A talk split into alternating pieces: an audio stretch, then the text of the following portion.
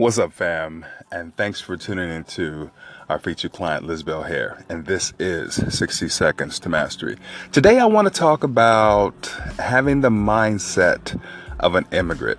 And what I mean by this is, you know, in the past, um, I would be told by my brother, no, dude, you have, you need to have the designer clothes and all this and all that if you're going to meet with um, business people, investors.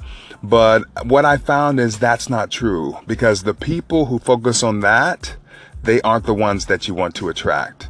The people with the mindset um, that are focused on your ideas and your karma and what you bring to the table, the value that you can bring to the table to their company, to their community, whatever. Those are the people that you need to reach out to. So the mindset of an immigrant is they come here, their work ethic is insane. They save money, they don't spend money on dumb stuff, and they are constantly, constantly looking at the long term. It's not about the short term. They have a goal in mind. They, one day at a time, you know, inch by inch is a cinch, and they knock it out. So, get the mindset of an immigrant, and you're going to be fine. Don't let anyone else mess up your reality, your focus, your plan.